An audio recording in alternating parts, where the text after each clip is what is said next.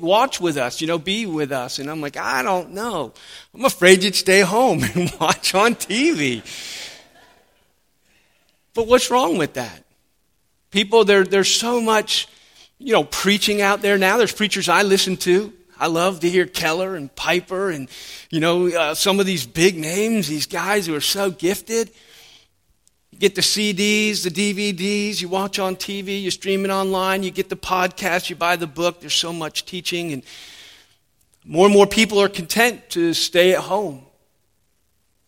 Don't feel the need for church. Is that okay? No, it's not okay. But why is it not okay? You know, of course, you know, I'm going to say that, you know, but why do I say that? Not just because it's my job, but because I believe the scripture so, so clearly says that Christianity is not something you can do in isolation. If you want to live a life of obedience and abundance according to the scripture, if you want to live a, a biblical uh, life, if you want to follow Jesus, you need to connect. I believe the scripture says that from Genesis to Revelation in the clearest possible terms on almost every single page. Christianity is corporate, it's a people. And it's a people, it's a family, it's a body for a reason, for many good reasons. There are a number of texts that I could have gone to this morning to talk about it. The one where Paul talks about the body. Church is, is a body, and some of you are hands, and some of you are feet, some of you are eyes, and some of you are ears. And the eye can't say to the ear, I don't need you. But the person who stays home and watches church on TV is the eye saying to the ear or the feet, I don't need you. I can just watch TV. I can just get information or whatever teaching I need for me by, by, by sitting on my couch or laying in my bed. I don't need you.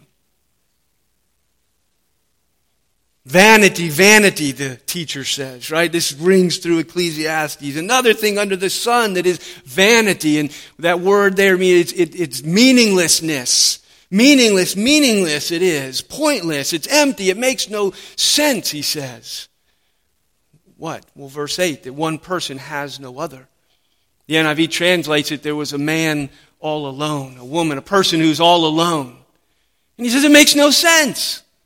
It's vanity, it's meaningless. No one, he says, verse 8, one person said, who has no other, either a son or a brother and yet there's no end to his toil. There's no one he can call son. There's no one he can call brother. This might be quite literal family, but, you know, for all of us, we all know. I, I haven't lived close to my family since I got married and entered the ministry, and I've lived at a distance from them. And those who I've called brother are very close at hand. Those who I call sons, people who I've invested my life in. I've had my children, but they're grown and gone. And there are those, you know, who do we call son? Who do we call brother? And he says he has no one to call son or brother. He has no time for meaningful relationship, friendship. He's not close to anyone. He's pulled back. He's pulled away. He's become disconnected. And this happens so often in the life of the church and for so many reasons. You know, sometimes we suffer and we tend to pull away. Sometimes we're disappointed in something, we pull away. Sometimes we, we don't like something that's going on and we pull away. Sometimes there, you know, life gets busy and so we just pull away. There are just a thousand reasons why we can, and Satan tempts us and we pull away. Because I truly believe it is a temptation to become disconnected from God's people. In verse 8 again, he stands back and he looks at it and he says, toward the end of the verse, you know, he's not satisfied with riches and he never stands back and asks, For whom am I toiling and doing all this? This is vanity. It's an unhappy business. It's a, sad and lamenting verse, that verse 8, isn't it? It's 7 and 8. Vanity, vanity. It's meaningless. It's an unhappy business. This guy is all alone. He has no relationships. He has no close, nobody close, no brothers. It's so sad person has become relationally isolated from others. He's all alone. He works hard.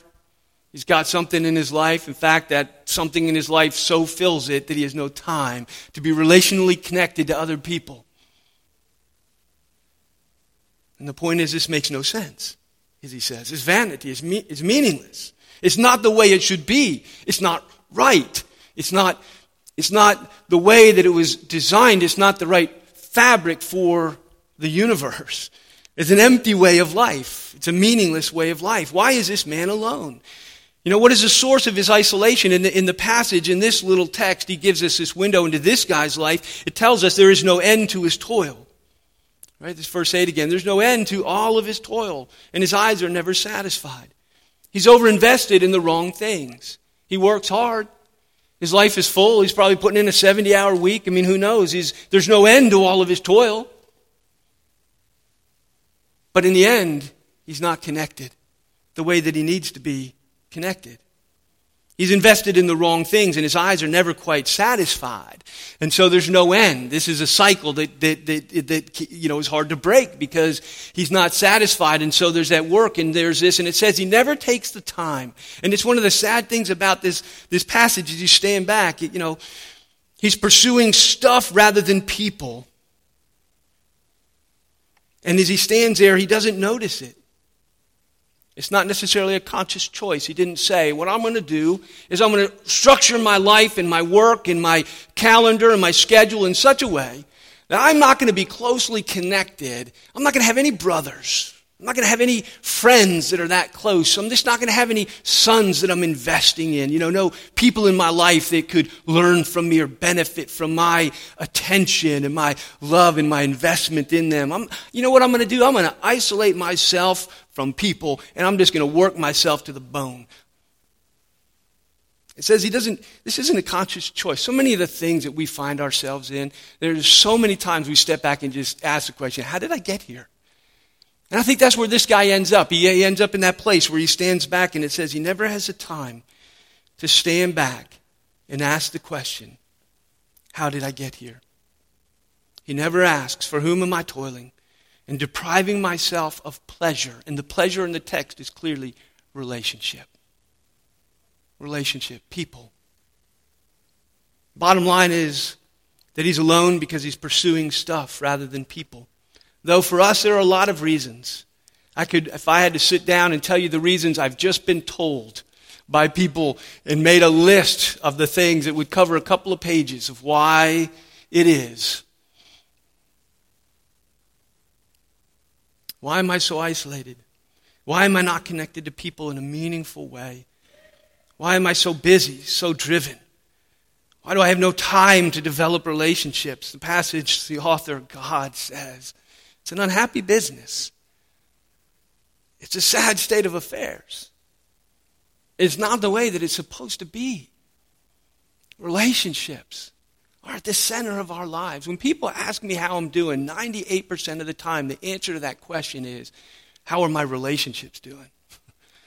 How I'm doing is how my relationships are doing. How are my kids doing? And how am I with my wife? And how am I connected with other people? Am I, am I at odds with anyone? Am I, you know, and those are the kind of things that things are good when my relationships are good. Two are better than one.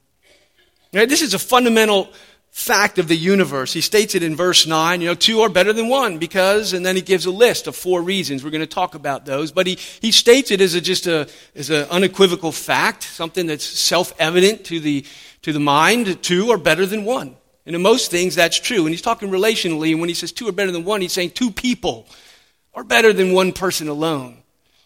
Right? Two people are better than one. This is a, this is part of the fabric of the way the universe is made.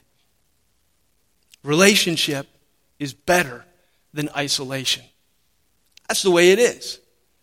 It is the fabric because that's the way God made it.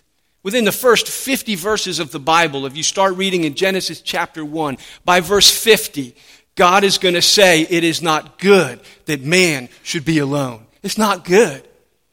And we always are often, you know, we take that in the context of marriage because God makes him a helpmate and, and it does apply to marriage. But I would suggest to you that Adam wasn't just not married, Adam was alone relationally, period. And that that is a statement not just about marriage, it's a statement about human nature.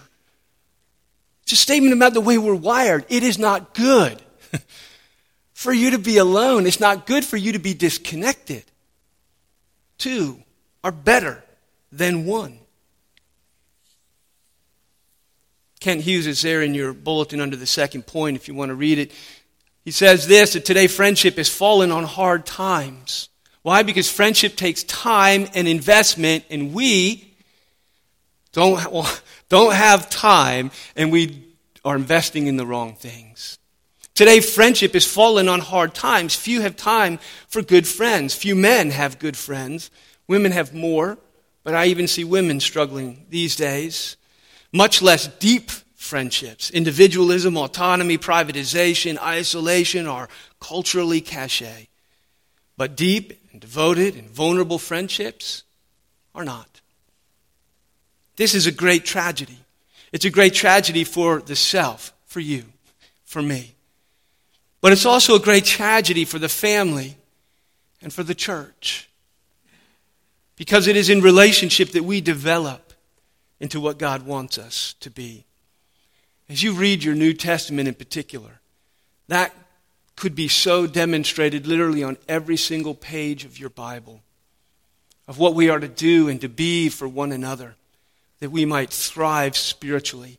Old Testament also, he says, iron sharpens iron, right? It's iron that sharpens iron. What does it mean? It's people that sharpen people, right? People sharpen people. It, it is in relationship with other people that we become more of what God wants us to be, to grow spiritually, to grow personally. It is true in the ordinary functions of life, and this passage kind of touches those. You can kind of go with this passage, and he's just talking about ordinary, mundane things. If you're going to work in a field, it's good to have two people out in the field rather than one. You know, if you're cold at night and you're laying under your blanket shivering, you know what? It's better to have two people under the blanket than one, because you'll keep warm, you know. And if you're out in the field by yourself and you stumble over a stone and you sprain your knee, you know, it's better to have a friend not far away that you could call out to. So in the mundane things of life, the things that he's teaching here are true, but I'm going to suggest Spiritually, they are doubly true, and it's why it's in your Bible.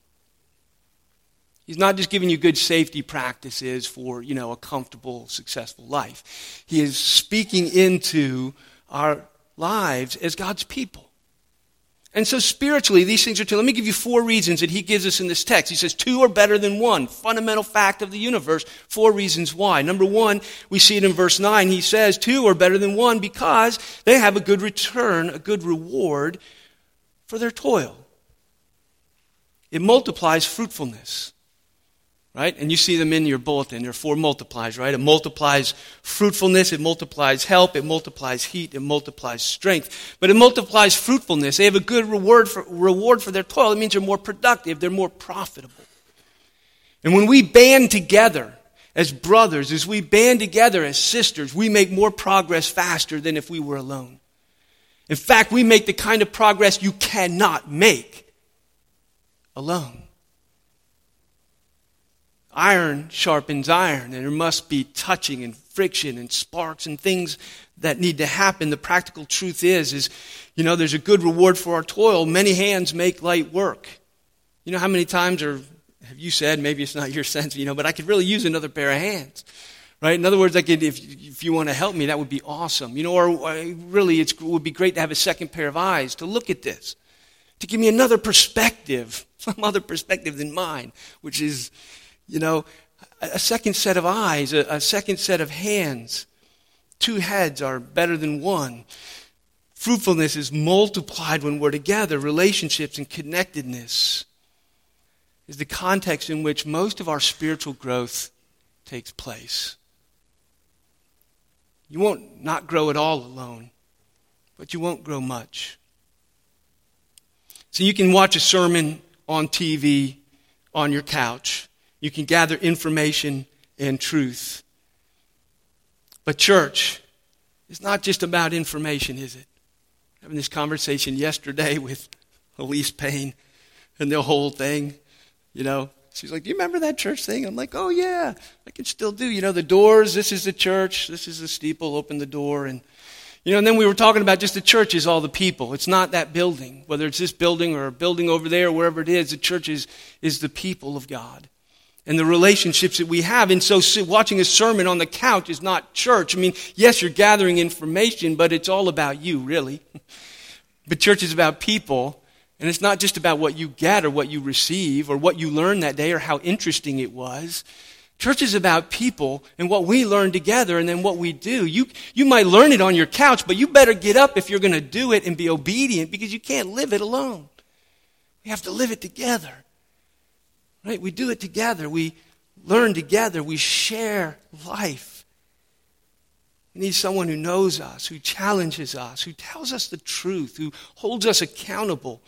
You, I'm thinking, I was thinking about this, and some of the things that are really powerful to me is, you know, we're sitting in small group and we go around and share prayer requests, and I share a couple of things, and as we take a minute to pray, and then the person across the circle prays for me.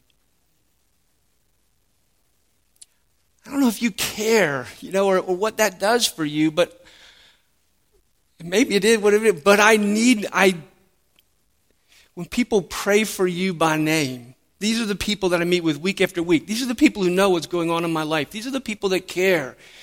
I, I hope, I want, you know. These are the people then who pray for me and to hear them pray for you.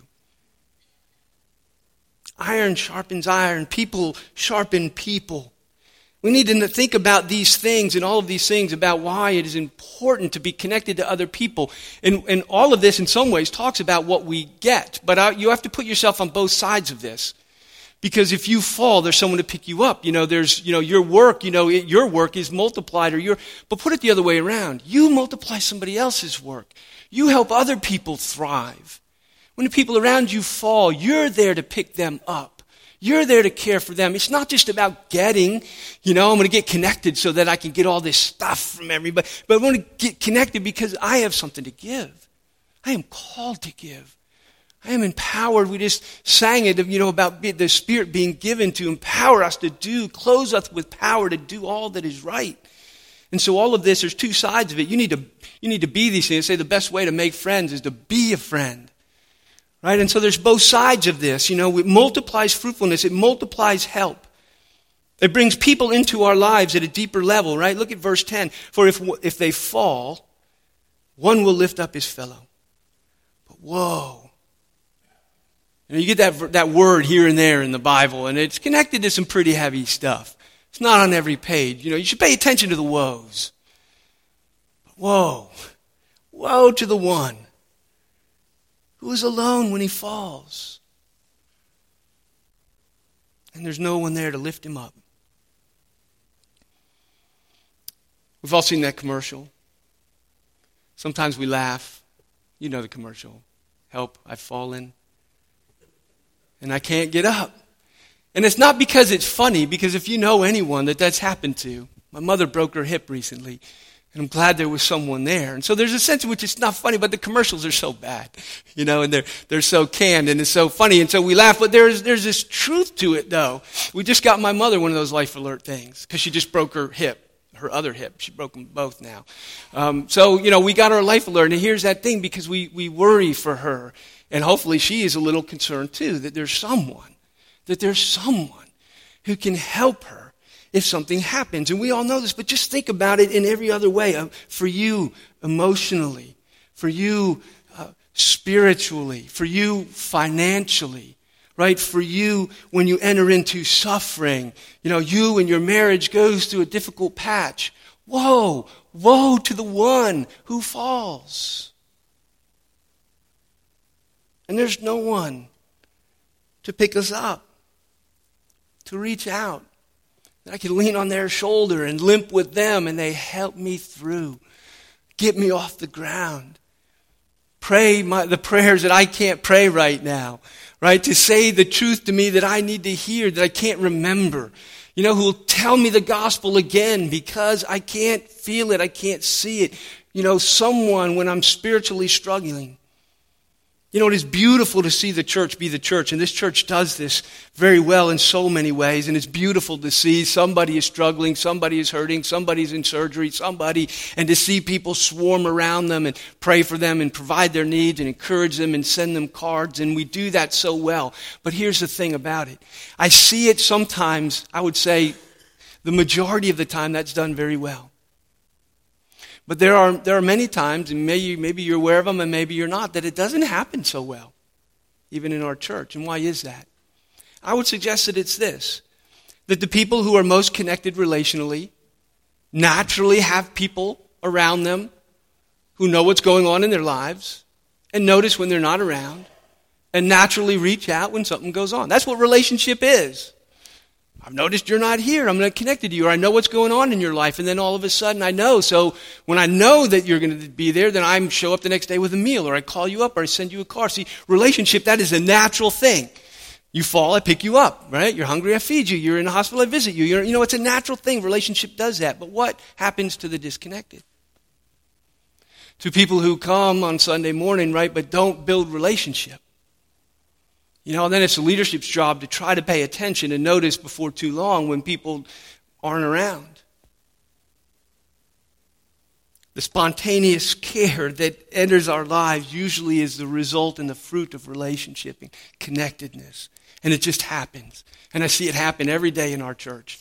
Just the, the natural fruit of relationship. People caring for each other, loving each other, meeting each other's needs. But woe to the one who is alone when he falls. It's sad to see people discover by experience what this guy discovered. He never took time. He never asks, for whom am I, you know, out doing whatever I'm doing that I have managed to be relationally. And then when the moment comes, he finds, where's the swarm? Where are, the, where are those people? The teacher cries, this isn't good. This isn't the way it's supposed to be. You should have people you can call son and, and brother. You should have people in your life that you're connected to, people in your life that know what's going on, people in your life in the church that can care for you. It multiplies fruitfulness, it multiplies help, and it multiplies heat. You know, it's interesting truth that he does here. It's not even a metaphor. You know, this whole idea that it's unable sometimes uh, uh, to generate enough heat to stay warm alone. When we're cold, it's like, you know, snuggle up, honey. You know, like, get close to me. Why? Because we multiply heat. We stay warm together. There's a strange relational math. We can share heat, and it multiplies. When we're not connected to other believers, it is easy to grow lukewarm. I know it for myself so quick and so easy. When I get more disconnected, I grow lukewarm. I get cold. I get hardened. I stop caring as much. You know, a sermon on TV can be enough. I heard an. Well, we'll skip that. The goal of preaching is not information. You can get information from your TV, but the goal of the preaching the goal of what I'm doing this morning, and I pray to God that it be so. The goal of a sermon, the goal of what we're doing here this morning is fire. Right? It's, it, it, is, it is being clothed, empowered by the Spirit to do all that's right you know, to hear the Word of God and being able to live and to do the Word of God. You know, the whole point of what we, whatever I do here this morning, where does that fire come? And it's going to come as we are together relationally living out what we learn and know and stretch. Spiritual growth and kingdom living is fire, and we can only do that together. We impart heat to one another. We warm each other's hearts. We light each other's fire. I mean, you know the log illustration. I've used it before because I, I like it and I remind myself all the time don't pull away, pull together.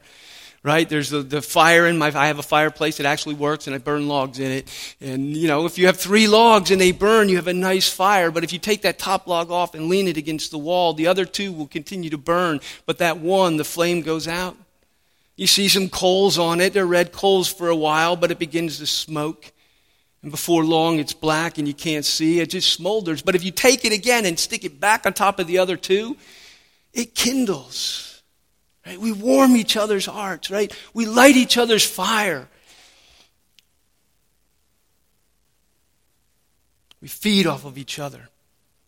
And we really need each other to burn. 2 Timothy 2.22, Paul says to Timothy, pursue righteousness. Yeah, that right life it's a life that's full of faith and love. My faith has to be bright and strong, and my love has to be lived and practical.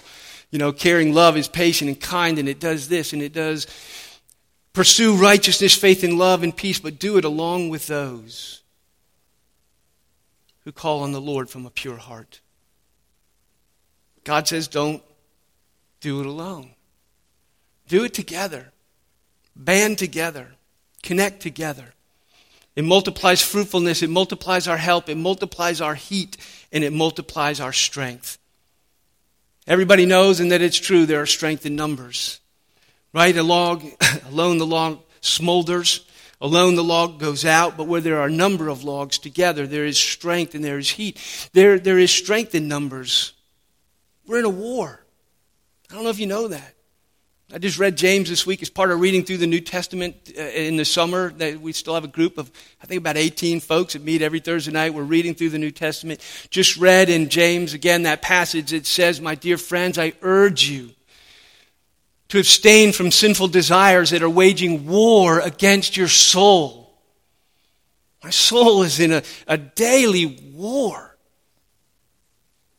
And he says, pursue the righteousness, to abstain from those sinful desires that would destroy your soul. He says, pursue this righteousness along with those who will warm your heart and light your fire, hold you accountable, tell you the truth, who will pray with you. Bonhoeffer says in his little book, Life Together, he says, He who is alone in his sin is utterly alone. How many of us, when we're struggling with sin, pull away when we should press in? How many of us, when we're struggling with anything, pull away when we should press in?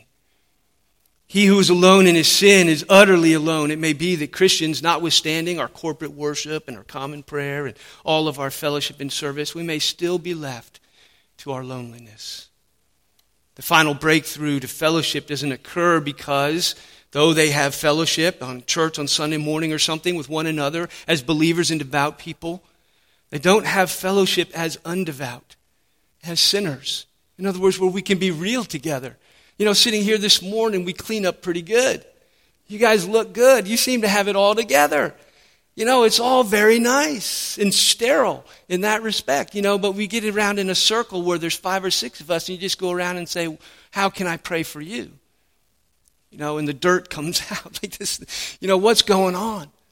You know, we only have, if we only have fellowship together as believers and devout people on Sunday morning. Sin demands to have a man by himself. It withdraws him from community. The more isolated a person is, the more destructive will be the power of sin over him. Which is why the writer of Hebrews says, Exhort one another every day, that none of you may be hardened by the deceitfulness of sin. Exhort each other every day. Why? Because you're not meant to fight the battle alone. Because you're vulnerable. Because you can and will be overcome. Because you need others. It's not good for man to be alone. Two are better than one. And from experience, we know the changes that we feel, that we know when we know that we're not alone. When I'm not the lone struggler. When I share my struggle and three people in the group say, I know what you're talking about, brother, I've been there. I, I, I know that struggle myself. I'll pray for you if you'll pray for me. Will you ask me about that next week? Let's fight this battle together. It changes everything to know I'm not alone. That I have friends, compatriots, allies, peeps, people that we can call on, people we can count on. The threefold cord. You know, as he ends this thing, he, he basically repeats the same thing. I think he says two are better than one. It's a threefold cord is not easily broken. If two are better than one, three is better than two. Right? Three is stronger than two when it comes down to strength. So he restates what I think is the fundamental truth of the universe. Three is better than two. That's why Jesus says, where there's two or three together, there I am among them.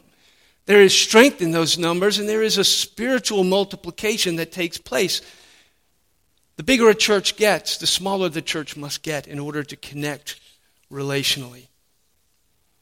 I've got a dozen other verses to talk about. I'm going to skip them all and come down to the end and, and push it. This is, you know, the, the absolute truth, though, is you read those scriptures, and I'll let you look at them. Where the, you know, and I picked a few. I had 30, and I reduced it to eight, and now I'm just going to skip them and let you read them. But the, the new, read your New Testament.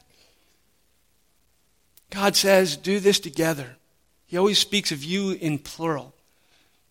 Love one another, care for one another, pray for one another, forgive one another, bear with one another. The one verse I will touch is that Galatians 6 2, where he says, Carry each other's burdens, and in this way you fulfill the law of Christ. Let me tell you, watching a sermon at home on your couch, you cannot fulfill the law of Christ. You have abandoned the law of Christ and you've stopped following him. Because he says to, bear, to fulfill the law of Christ requires us to bear each other's burdens, to be in each other's lives. Not just be there, but in a practical way. To bear each other's burdens, to be connected, to be a people, to be a family, sons, daughters, brothers, sisters, fathers. You know, that you, we are a family together. And so Hebrews, let us, he says, let us consider how to stir one another up can't do that on your couch at home. He says, but think of ways how you can do this. And if you consider, you'll think I'm going to have to get off my couch and go to church. Right? Consider how, how we can stir one another up to love and to good works and to consider how I can be stirred up to love and good works because I need to be stirred. Not neglecting, he says, then to meet together. That's going to require some togetherness. Let us not forsake the gathering together, as some are in the habit of doing, and it's a bad, bad, bad cultural habit. Where two or three are gathered in my name, there I am with them. So, with the writer of Hebrews, I would just ask us as we press into the fall and start up a new time of ministry, there, there are different ways that you can do it, and you can press in, you can pull back, or you can press in. As we enter into the fall, I would encourage you to press in, to move toward people, to call some people up and have lunch, to move toward people, to get involved in ministry, put your shoulder next to somebody else's and, and help. You know, there's a greater return, uh, a reward for our labor when you shoulder to shoulder with someone. Look for those who will need picking up. You know, how do we do this? And I, you know, you know the answer, and I don't have to make the plug very strong now.